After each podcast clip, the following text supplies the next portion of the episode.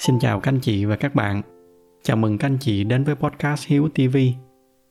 Bữa giờ thì à, chúng ta đã cùng nhau trò chuyện khá nhiều về những cái góc nhìn cuộc sống, những cái mindset mà nó sẽ giúp cho cuộc sống của chúng ta thoải mái và nhẹ nhàng hơn. Hôm nay thì à, chúng ta sẽ quay trở lại với cái chủ đề về tài chính cá nhân. Cũng khá lâu rồi chúng ta không có nói về cái chủ đề này. Trong cái tập ngày hôm nay thì à, tôi sẽ chia sẻ với các anh chị một số những cái sai lầm phổ biến trong cái việc quản lý tài chính cá nhân mà nhiều người thường mắc phải. Đây cũng là những cái kinh nghiệm mà nếu có dịp quay trở lại quá khứ thì tôi cũng rất là muốn chia sẻ cho cái phiên bản trẻ hơn của mình. Để tiện cho các anh chị thì tôi sẽ để một số cái khung thời gian ở trong cái phần mô tả. Các anh chị có thể chuyển nhanh đến cái đoạn mà các anh chị cần nghe. Trước khi bắt đầu thì dành cho các anh chị nào mới lần đầu ghé qua thì cái podcast của chúng ta sẽ được phát hành định kỳ vào mỗi tối chủ nhật hàng tuần. Nội dung thì nó chủ yếu là những cái kinh nghiệm sống những cái kinh nghiệm quản lý tài chính cá nhân mà tôi đã tích lũy được trong nhiều năm qua các anh chị có thể ghé thăm cái website chính thức của podcast ở địa chỉ là hiếu.tv để tải về một số cái tài liệu mà tôi đang chia sẻ miễn phí. Một lần nữa, xin chào các anh chị và bây giờ thì chúng ta cùng nhau bắt đầu cái chủ đề của ngày hôm nay. Hôm rồi thì ở trên Facebook cá nhân, tôi có chia sẻ là một cái câu chuyện ngắn về cậu trợ lý của mình. Cậu tên là Mark Mark là cái người mà tôi đã có dịp dẫn dắt gần như là trọn vẹn cái hành trình tự do tài chính của cậu. Từ cái ngày mà cậu còn là thực tập sinh cho tới cái ngày hôm nay khi mà cậu vừa vượt qua được cái cột mốc độc lập tài chính. Thì à, từ cái câu chuyện của Mark ở cái góc độ là người dẫn dắt cậu trong suốt cái hành trình tự do tài chính, tôi có ngồi xuống và tôi tổng kết ra một số cái bài học mà tôi nghĩ là nó sẽ hữu ích cho các anh chị. Tuy nhiên sau khi mà ngồi liệt kê ra thì tôi thấy nó có khá là nhiều những cái kinh nghiệm, những cái bài học mà tôi muốn chia sẻ lại cho các anh chị và các bạn. Nếu mà nói hết nó ở trong một tập thì nó sẽ rất là dài, do đó nên tôi sẽ chia nó ra thành một số tập. Bắt đầu với cái tập đầu tiên này, đó là những cái kinh nghiệm về quản lý tài chính cho cái lứa tuổi từ 20 đến 30 tuổi. Trước khi tiếp tục thì ờ, do là cái ờ, chủ đề ngày hôm nay là nó hướng tới các bạn từ 20 đến 30 tuổi do đó nên xin phép các anh chị lớn tuổi cho phép tôi được dùng cái từ là các bạn ở trong cái tập ngày hôm nay. À, coi như là tôi đang trò chuyện với các em của mình. Thì à, đây là cái độ tuổi mà đại đa số các bạn vẫn còn đang ở trong cái giai đoạn độc thân. Thu nhập thì cũng chưa cao nhưng mà nó lại là cái khoảng thời gian rất là quan trọng để các bạn xây dựng được những cái mindset cũng như là những cái mô hình quản lý tài chính cá nhân cho mình nếu mà setup đúng thì nó sẽ là những cái nền tảng rất là tốt để nó làm cái bệ phóng cho cái hành trình tài chính sau này của các bạn. Ngược lại thì nếu mà setup không đúng hoặc tệ hơn là không có setup gì hết thì nó sẽ gây ra rất là nhiều những cái vấn đề cho các bạn sau này. Nó sẽ rất là dễ dẫn đến cái khả năng là cả cuộc đời của chúng ta sẽ không có được cái tự do tài chính và chúng ta cứ phải lay hoay đi làm việc để mà phục vụ cho tiền bạc thường thì khi mà tìm hiểu về những cái vấn đề này thì người ta hay kể về những cái câu chuyện thành công. Tuy nhiên tôi thì tôi nghĩ là cái cách hiệu quả nhất để học đó là học từ những cái thất bại, từ những cái lỗi lầm của những người đi trước. Do đó nên ờ, những cái kinh nghiệm ở trong cái loạt bài này thì tôi sẽ đều chia sẻ dưới dạng những cái sai lầm. Và tôi sẽ chia những cái kinh nghiệm này ra thành ba nhóm chính. Thứ nhất đó là những cái kinh nghiệm ở trong cái giai đoạn tích lũy. Thứ hai đó là trong giai đoạn chi tiêu và cuối cùng là những cái kinh nghiệm ở trong giai đoạn đầu tư. Bây giờ thì chúng ta cùng nhau bắt đầu vào cái giai đoạn đầu tiên, đó là giai đoạn tích lũy. Và cái sai lầm phổ biến nhất ở trong cái giai đoạn này, đó là không có cái kế hoạch để mà theo dõi tài chính. Cái việc này thì tôi cũng đã chỉ khá là chi tiết ở trong cái tập 4 của cái hành trình tự do tài chính. Tôi sẽ để cái link ở bên dưới để cho các anh chị nào chưa xem thì có thể xem lại cái việc này nó rất là quan trọng bởi vì chỉ riêng cái việc mà nắm được cái tình trạng chi tiêu hiện tại của mình thôi thì nó cũng sẽ giúp cho các anh chị rất là nhiều. Nó sẽ giúp cho các anh chị có được một cái bức tranh là cái mức thu nhập hiện tại của mình là bao nhiêu cái mức chi tiêu tối thiểu của mình là bao nhiêu rồi cái mức chi tiêu tiêu chuẩn của mình là bao nhiêu. Biết được những cái con số này á, thì chúng ta mới có một cái nền tảng để mà bắt tay vào những cái hoạt động tiếp theo như là làm sao để mà mở rộng thêm cái nguồn thu nhập. Mà chút nữa tôi sẽ nói chi tiết hơn và quan trọng hơn là làm sao để mà tối ưu được những cái hoạt động chi tiêu của mình.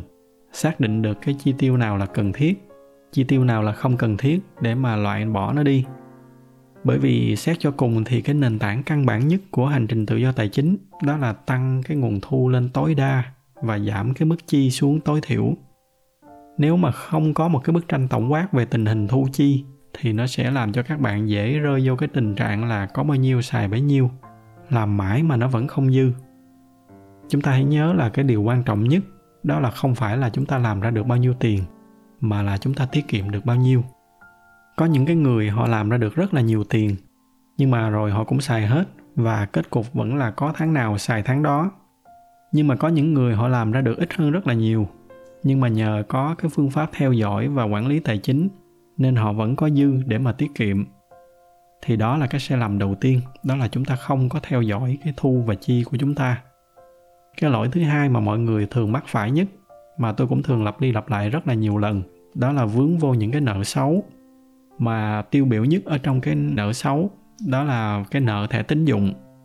Cái lý do là bởi cái tính tiện lợi của nó. Nó tạo ra một cái trạng thái mua hàng mà chúng ta không có thấy mất tiền. Thích cái món nào thì chúng ta chỉ việc lấy thẻ ra quẹt một cái là xong tiền thì nó vẫn bị trừ ở trong hệ thống, nhưng mà cái cảm giác khi mà chúng ta mua hàng là tiền nó không có rời khỏi cái túi của mình. Đây là một cái thủ thuật mà những cái nhà băng họ đánh lừa cái bộ não của chúng ta để mà kích thích những cái hoạt động chi tiêu. Rồi à, đến khi mà chúng ta vướng vô nợ rồi á, thì ngân hàng họ cũng chỉ yêu cầu chúng ta phải trả một cái khoản nợ nhỏ, nó gọi là minimum payment. Và những cái phần nợ còn lại thì nó có thể được dời sang những cái tháng tiếp sau đó nhưng tất nhiên là cái việc này nó sẽ kèm theo một cái mức lãi suất mà cái mức lãi suất này thường là không nhỏ và nó chính là một cái dạng nợ xấu cũng chính là bởi vì cái tính thuận tiện này nên có rất là nhiều người họ sa đà vô những cái nợ thẻ tín dụng theo cái thống kê ở Mỹ đó thì trung bình mỗi người Mỹ họ nợ hơn 6.000 đô la cái tiền nợ thẻ tín dụng. Đó là cái con số trung bình thôi, còn có rất là nhiều những cái trường hợp mà họ nợ lên đến vài chục ngàn đô. Do đó cái thẻ tín dụng nó là một cái thứ rất là nguy hiểm. Tất nhiên là nếu mà biết cách tận dụng tốt cái thẻ tín dụng thì nó cũng có rất là nhiều ưu điểm chứ không phải là không. Ví dụ như nếu mà chúng ta thanh toán đúng hạn thì à, có thể xem nó như là một cái dạng mà chúng ta chiếm dụng vốn ở trong một cái khoảng thời gian nhất định mà không có phải trả lãi ngoài ra thì chúng ta có thể dùng nó để tích điểm và cái ưu điểm lớn nhất của nó đó là dùng để mà xây dựng những cái uy tín tài chính cho những người mới bắt đầu tiếng anh họ gọi đó là credit score. Tuy nhiên, nó là một cái con dao hai lưỡi. Nếu mà chúng ta không biết cách kiểm soát, thì cái thẻ tín dụng nó rất là dễ làm cho chúng ta lâm vô nợ xấu. Do đó, với những ai mà không có tự tin vô cái khả năng quản lý tài chính của mình, thì tốt nhất là nên đóng hết những cái thẻ tín dụng này. Sau này, một khi mà đã quen với cái việc làm chủ được chi tiêu rồi, thì tới lúc đó hẳn mở lại sau. Một cái sai lầm tiếp theo ở trong cái giai đoạn này đó là không có chịu diversify những cái nguồn thu nhập của mình. Tôi cũng đã có nhắc đến cái khái niệm diversify ở trong cái tập về đầu tư của cái chuỗi bài về tự do tài chính. Nhưng mà thường thì khi mà nhắc đến khái niệm diversify thì rất là nhiều người họ chỉ nghĩ tới cái giai đoạn đầu tư, nghĩa là diversify những cái portfolio của mình. Nhưng mà ít người nghĩ tới một cái khía cạnh nữa cũng rất là cần diversify, đó là thu nhập. Mà thật ra cái việc này thì rất là quan trọng đặc biệt là ở trong cái giai đoạn bắt đầu. Lý do là ở cái giai đoạn đầu này thì thường là các bạn sẽ hay có cái cảm giác là ờ thì mình có một cái công việc chính rồi, coi như xong.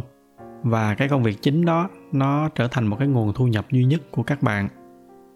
Cái việc này nó nguy hiểm, đó là bởi vì lỡ mà có bất kỳ một cái chuyện gì nó xảy ra, làm cho cái nguồn thu nhập chính nó không còn nữa.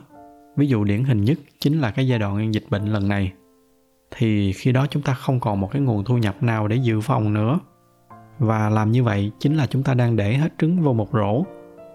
Mà theo cái quan sát của tôi thì trong đại đa số các cái trường hợp thì cái công việc chính nó hiếm khi nào nó chiếm hết cái thời gian và cái năng lượng của các bạn. Cái ví dụ điển hình nhất chính là từ cái cậu Mark mà tôi đã kể ở trong cái đoạn đầu. Trước khi mà về làm trợ lý cho tôi thì ở trong một cái khoảng thời gian dài, cậu ấy có một cái công việc chính ở một cái công ty công nghệ thì ngoài giờ làm việc, cậu còn nhận thêm làm freelance cho một số cái dự án khác.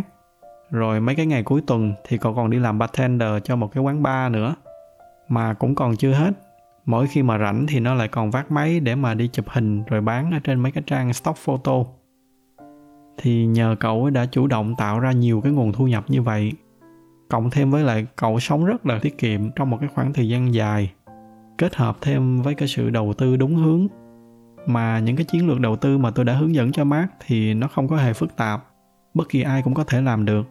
Nó chỉ đòi hỏi một cái điều duy nhất, đó là cái sự kiên nhẫn. Thì nhờ tất cả những cái yếu tố đó kết hợp lại với nhau, nên cái hành trình tự do tài chính của cậu chỉ mất có khoảng 7 năm thôi. Nghĩa là sớm hơn người khác rất là nhiều. Qua cái câu chuyện của cậu, chúng ta thấy được là để mà có được cái trái ngọt thì bắt buộc chúng ta phải bước ra khỏi những cái vùng thoải mái của mình đó là một cái sự lựa chọn, chứ không phải là số phận gì hết. Chỉ là chúng ta có đủ cái quyết tâm để mà đứng dậy làm việc khi mà những người khác họ đang nghỉ ngơi, thư giãn hay là không. Đó là cái bài học thứ ba. Chúng ta phải diversify cái nguồn thu nhập của mình. Cố gắng đừng có dừng lại chỉ với một cái nguồn thu nhập. Còn rất là nhiều những cái bài học khác ở trong cái giai đoạn tiết kiệm này. Nhưng mà nếu mà tôi nói hết thì nó sẽ không có đủ thời gian để nói tiếp những cái phần sau một cái tập nào đó khác, tôi sẽ quay trở lại để mà tiếp tục chia sẻ cho các anh chị thêm những cái kinh nghiệm ở trong giai đoạn này. Bây giờ thì ờ, chúng ta nói tiếp sang những cái sai lầm thường gặp ở trong cái giai đoạn thứ hai, đó là giai đoạn chi tiêu. Và cái sai lầm đầu tiên cũng là phổ biến nhất, đó là chúng ta tiêu xài vào những cái thứ không đáng, những cái thứ lãng phí. Cái việc này nó rất là thường xảy ra khi mà cái giai đoạn thu nhập của chúng ta nó bắt đầu tăng lên. Cái lúc này thì tiền bạc nó cũng bắt đầu nó thoải mái hơn nên các bạn cũng bắt đầu có cái thói quen là sẽ tự thưởng cho mình một loạt những cái món đồ chơi mà đa phần ở trong đó là không có thực sự cần. Ở trong tiếng anh thì nó có cái khái niệm để chỉ cho cái việc này. Người ta gọi những cái hành động như vậy là keep up with johnny's dịch ra tiếng việt mình là một cách dân dã, đó là cố gắng đua đòi để mà bằng anh bằng em. Ví dụ như là đang đi chiếc xe bình thường, không có vấn đề gì hết nhưng mà nhìn qua xung quanh thì bạn bè mình toàn là đi xe tay ga mắc tiền. Nên khi mà có một cái thu nhập thì cái việc đầu tiên mà các bạn làm đó là lấy tiền để đổi sang một cái chiếc xe tay ga cho bằng anh, bằng em. Và cái việc này nó xảy ra ở mọi cái mức thu nhập.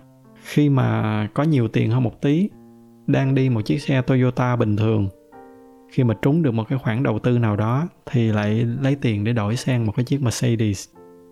Mà đó là những cái trường hợp có thu nhập để mà mua thì nó đã là lãng phí rồi. Có những cái trường hợp nó còn nguy hiểm hơn, đó là đi vay để mua, rồi ôm vô thân mình một loạt những cái cục nợ xấu. Thì cái lời khuyên của tôi, đó là chúng ta đừng có quan tâm tới cái việc oai với ai hết. Quan trọng là cái tinh thần của mình nó có thoải mái hay không. Nhưng mà bây giờ giả sử nếu mà chỉ xét về cái khía cạnh oai thôi hen, thì giờ các bạn thử so sánh xem. Một đằng là đi một cái chiếc xe cà tàng như là Mark nó đang đi nhưng mà ở trong tay cậu thì cậu có một cái portfolio đầu tư hàng triệu đô. Còn một đằng là đi một cái chiếc xe Mercedes, nhưng mà sau lưng là một cái núi nợ. Mỗi tháng làm tới đâu thì phải trả nợ gần hết tới đó. Thì theo các bạn thì ai sẽ oai hơn ai? Riêng tôi thì nếu mà tôi là người ngoài, tôi nhìn vô thì tôi nghĩ là mát nó sẽ oai hơn. Đó là cái sai lầm đầu tiên, là chúng ta để những cái áp lực về hình thức ở trong xã hội nó làm ảnh hưởng tới những cái quyết định về tài chính của chúng ta. Tiếp theo, đó là một cái hoạt động rất là phổ biến ở việt nam mình, đó là đi uống cà phê hoặc là tiệc tùng nhậu nhẹt. Cái chi phí này thoạt nghĩ thì nó có vẻ là nó không có bao nhiêu, nhưng mà nếu mà cộng dồn lại năm này quá tháng nọ thì nó sẽ là một cái khoản chi phí rất là lớn. Mà bây giờ các anh chị thử tưởng tượng, nếu mà tiết kiệm được cái khoản chi phí đó rồi mang đi đầu tư thì nó sẽ là một, nó sinh ra 10 nên cái việc lãng phí một đồng ở trong những cái khoản này, nó không phải là chúng ta mất đi một đồng, mà thật sự là chúng ta đang mất đi tới 10 đồng lận. Tất nhiên ở đây tôi không có cái ý là tôi nói các bạn phải sống như là một cái người thầy tu, không bao giờ đi cà phê hay là gặp gỡ bạn bè gì nữa. Nhưng mà có rất là nhiều cách để mà chúng ta có thể bảo vệ mình ra được khỏi những cái khoản chi phí này. Tôi lấy ví dụ đầu tiên, cái cách đơn giản nhất, đó là chúng ta hãy set ra một cái khoản riêng cho cái việc này ví dụ như là mỗi tháng sau khi lãnh lương, các bạn ngắt ra một, hai triệu gì đó, tùy theo cái mức thu nhập của mình. Bỏ nó vô một cái phong bì, xài hết cái đó thì thôi. Coi như là nhìn không có cà phê nhậu nhẹt gì nữa. Tới tháng sau có tiền, bỏ vào cái phong bì đó thì nhậu tiếp. Cái cách thứ hai nó phức tạp hơn một chút, đó là các bạn thử ngồi xuống, các bạn phân tích xem cái gốc rễ của những cái hoạt động này nó là cái gì. Rồi nghĩ ra một cái cách để mà vẫn có được những cái cốt lõi đó mà nó tốn ít tiền hơn ví dụ như là các bạn thích uống cà phê, thì thay vì ra quán ngồi, thì các bạn thử các bạn mua cà phê về rồi tự pha uống. Còn trường hợp mà nếu mà thích uống cà phê bởi vì muốn có cái không khí bạn bè ngồi với nhau, thì các bạn thử sáng cuối tuần mời mấy người bạn tới nhà để mà uống cà phê với mình xem. Biết đâu có khi nó còn thú vị hơn là ra quán. Tất nhiên đây là chỉ là một vài cái ví dụ ngẫu nhiên mà tôi nghĩ ra ở ngay cái lúc này. Tôi tin là các bạn sẽ còn nghĩ ra những cái ý tưởng sáng tạo hơn tôi rất là nhiều cái ý chính mà tôi muốn nói ở đây, đó là chúng ta phân tích ra cái gốc rễ mà mình muốn cho từng cái hoạt động. Rồi suy nghĩ ra coi xem có cái cách nào mà nó ít tốn kém hơn, mà nó vẫn đảm bảo được những cái giá trị đó cho chúng ta hay không. Thì đó là cái sai lầm thứ hai, đó là chúng ta tốn quá nhiều tiền vô những cái hoạt động nhậu nhẹt, cà phê. Và cái sai lầm thứ ba cũng là một cái sai lầm rất là phổ biến ở trong cái độ tuổi này. Tôi gọi đó là những cái chi phí yêu đương. Đầu tiên cái lời khuyên của tôi là ở trong cái độ tuổi này, nếu được, tôi nhấn mạnh là nếu được, thì đừng có yêu đương gì hết. Cố gắng tập trung vào cái sự nghiệp và cái việc xây dựng tài chính cho bản thân mình. Tại vì tôi cam đoan với các bạn là khi mà các bạn đã xây dựng được sự nghiệp và xây dựng được tài chính rồi, thì cái con đường yêu đương của các bạn sau này nó sẽ rộng rãi hơn rất là nhiều. Đây là cái lời khuyên mà tôi đã khuyên mark và một cái khoảng thời gian dài trước đây thì cậu không có yêu đương gì hết á. Cậu tập trung hoàn toàn vô công việc và cái việc xây dựng tài chính. Hồi nãy tôi cũng có kể đó, nó làm việc liên tục như vậy thì thời gian đâu nữa để mà yêu đương ai. Gần đây thì cậu đã có người yêu rồi. Và các bạn thử nghĩ xem, với những cái mindset vững chắc về cuộc sống, về tài chính như ở hiện tại, thì Mark nó sẽ là một cái đứa thú vị như thế nào? Tất nhiên ở đây tôi không có nói cái ý là các cô gái đến với Mark là bởi vì cậu ấy có nhiều tiền. Nhưng mà có một cái thực tế là kể cả những cái cô gái không ham tiền, nhưng mà ai mà không ngưỡng mộ một cái triệu phú tự thân, có thật là nhiều cái vốn sống và những cái câu chuyện thú vị như vậy. Đó là cái lời khuyên mà tôi dành cho mark, nhưng mà tôi hiểu đó là một cái lời khuyên extreme. Và những cái người mà thực hiện được nó cũng là một cái số rất là ít do đó nên với đại đa số các bạn nếu mà có yêu thì cũng không sao. Nhưng mà khi mà yêu ở cái tuổi này á, thì các bạn rất là dễ phạm vào một cái sai lầm phổ biến. Đặc biệt là các bạn nam. Đó là các bạn cố gắng xây dựng cho mình một cái hình tượng là mình là một cái người có một cái cuộc sống cao hơn cái mức mà mình đang có. Tất nhiên là không phải ai cũng vậy nhưng mà chắc chắn là các bạn cũng đồng ý với tôi là có rất là nhiều những cái trường hợp dạng như vậy. Và đây là một cái điều rất là không nên đầu tiên, đó là cái tình yêu nó nên xuất phát từ những cái gì mà chân thật nhất của chúng ta thì nó mới bền lâu được. Cái người mình yêu sẽ là cái người mà mình thường xuyên muốn gặp gỡ nhất. Mà các bạn tưởng tượng mỗi lần mình gặp thì mình đều phải diễn thì nó rất là mệt. Cái thứ hai, thì bây giờ chúng ta cùng nhau chúng ta phân tích kỹ hơn, chúng ta sẽ thấy nó là một cái việc rất là vô nghĩa. Tại vì nếu mà các bạn dùng tiền để mà gây ấn tượng với các cô gái thì các bạn chỉ có thể thu hút được những cái cô gái thích tiền thì các bạn nghĩ sao nếu mà sau này các cô ấy phát hiện ra là bạn không có nhiều tiền như là cái hình ảnh mà bạn đang xây dựng? Còn cái trường hợp thứ hai, đó là với các cô gái thật sự mà họ không quan tâm tới tiền, họ muốn đi lâu dài với bạn, thì tôi tin là các cô cô sẽ rất là trân trọng cái việc mà bạn biết cách làm chủ chi tiêu của mình và đang tập trung đầu tư. Do đó nên các bạn nam, các bạn hãy chia sẻ thẳng thắn với cô gái của mình là mình đang theo đuổi cái hành trình tự do tài chính đa phần trường hợp, tôi nghĩ là các cô gái sẽ hỏi tiếp tự do tài chính nó là cái gì. Và từ đó nó sẽ là một cái chủ đề rất là thú vị để các bạn chia sẻ những cái hiểu biết của mình với cô ấy. Và nó sẽ còn tuyệt vời hơn nữa nếu mà bạn truyền được cái cảm hứng cho cô ấy. Rồi sau đó cả hai bạn đều cùng nhau thực hiện cái hành trình tự do tài chính, thì tôi tin đó sẽ là một cái nền tảng rất là vững chắc cho cái gia đình tương lai của hai bạn tôi đảm bảo với các bạn là cái xác suất thành công nó sẽ cao hơn nhiều so với cái việc là các bạn dẫn cô ấy vô một cái nhà hàng năm sao, để khoe là mỗi ngày anh ăn năm bữa ở đây. Đó là ba cái sai lầm mà chúng ta thường mắc phải ở cái giai đoạn thứ hai này. Cũng giống như cái phần đầu thì tôi vẫn còn rất là nhiều những cái kinh nghiệm muốn chia sẻ với các bạn ở cái giai đoạn này.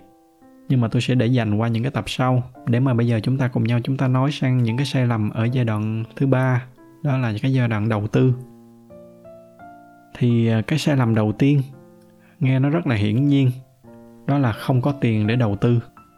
Có một cái câu nói mà tôi rất là thích, tạm dịch nó ra là thành công, nó là khi mà cái sự chuẩn bị nó gặp với cái cơ hội. Chắc chắn là ở trong cái hành trình đầu tư của các bạn sẽ có lúc các bạn bước ngang qua những cái cơ hội mà các bạn biết chắc chắn là đầu tư vô thì nó sẽ thắng ví dụ như là bạn có một cái người quen nào đó cần bán rẻ một cái ngôi nhà bởi vì họ cần tiền gấp chẳng hạn. Hoặc như là khi mà tôi đầu tư ở trên thị trường chứng khoán, có rất là nhiều trường hợp mà cái công ty mà tôi đang nhắm tới đột nhiên nó bị giảm giá bởi vì một cái tin đồn trời ơi đất hỡi nào đó. Mà tôi biết chắc chắn là do tâm lý đám đông.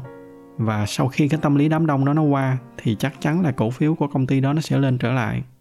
Thì với những cái trường hợp như vậy, nếu mà không có sẵn vốn để đầu tư thì chúng ta chỉ có cách là phải ngồi ngậm ngùi nhìn cái cơ hội nó trôi qua. Đó chính là cái lý do mà trong cái phần đầu của cái bài ngày hôm nay tôi nhấn mạnh rất là nhiều đến cái việc tiết kiệm. Bởi vì nếu mà không có vốn đầu tư thì chúng ta rất là dễ bỏ lỡ những cái cơ hội như vậy.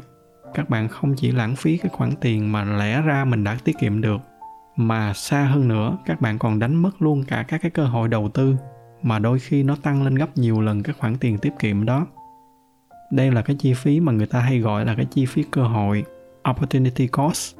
Một cái khái niệm cũng rất là quan trọng ở trong cái việc quản lý tài chính. Cái sai lầm thứ hai đó là chúng ta không đầu tư từ sớm. Đây là một trong những cái sai lầm rất là phổ biến và cũng rất là tai hại. Ở trong cái lĩnh vực đầu tư thì nó có một cái khái niệm nó gọi là compound effect. Có một dịp nào đó thì tôi sẽ làm riêng một cái tập về cái khái niệm compound này tuy nhiên, ở trong cái khuôn khổ cái tập ngày hôm nay thì các bạn có thể hiểu nôm na, đó là với cùng một cái số vốn. Nếu mà chúng ta đầu tư sớm chừng nào thì cái tỷ lệ sinh lời của chúng ta nó sẽ cao hơn nhiều chừng đó. Do đó chúng ta phải bắt đầu đầu tư ngay khi mà chúng ta có cái tiền nhàn rỗi. Trong cái trường hợp của tôi thì trước giờ cái kênh đầu tư chủ yếu của tôi là trên thị trường chứng khoán. Và do đó nên tôi cũng truyền lại cho Mark những cái kinh nghiệm của mình. Nên cái kênh đầu tư chủ yếu của cậu cũng là ở trên cái thị trường chứng khoán nhưng mà chắc chắn là sẽ còn rất là nhiều những cái kênh đầu tư khác. Miễn là chúng ta phải đầu tư càng sớm càng tốt. Một trong những cái điểm then chốt để mà đến được tự do tài chính, đó là chúng ta phải làm sao để mà tiền nó phải tự đi kiếm thêm tiền cho mình. Đừng có để tiền nó ngồi yên.